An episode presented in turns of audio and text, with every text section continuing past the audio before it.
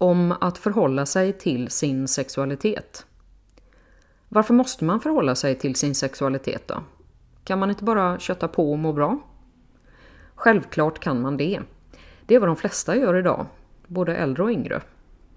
Många reagerar som om någon rycker i snöret och så agerar de som en Kasperdocka. Vill någon ligga så säger de ofta ja. Utan att kanske tänka till så mycket om de verkligen vill just det. Med just den personen, eller just då. Är man ung så handlar det kanske mest om att få uppleva det här nya och spännande. Att få så många erfarenheter som möjligt. Det är givetvis helt naturligt och inget dåligt i sig. Vi växer med erfarenheterna.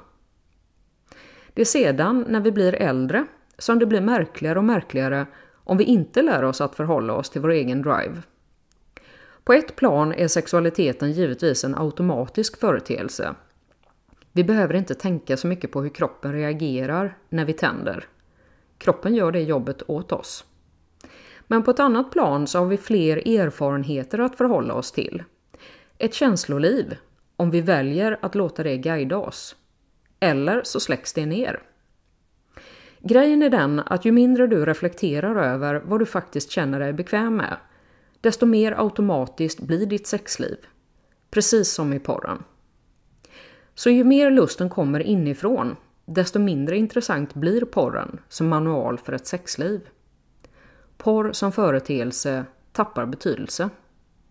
Det som då tänder dig har sina rötter i ditt känsloliv och är helt unikt för just dig.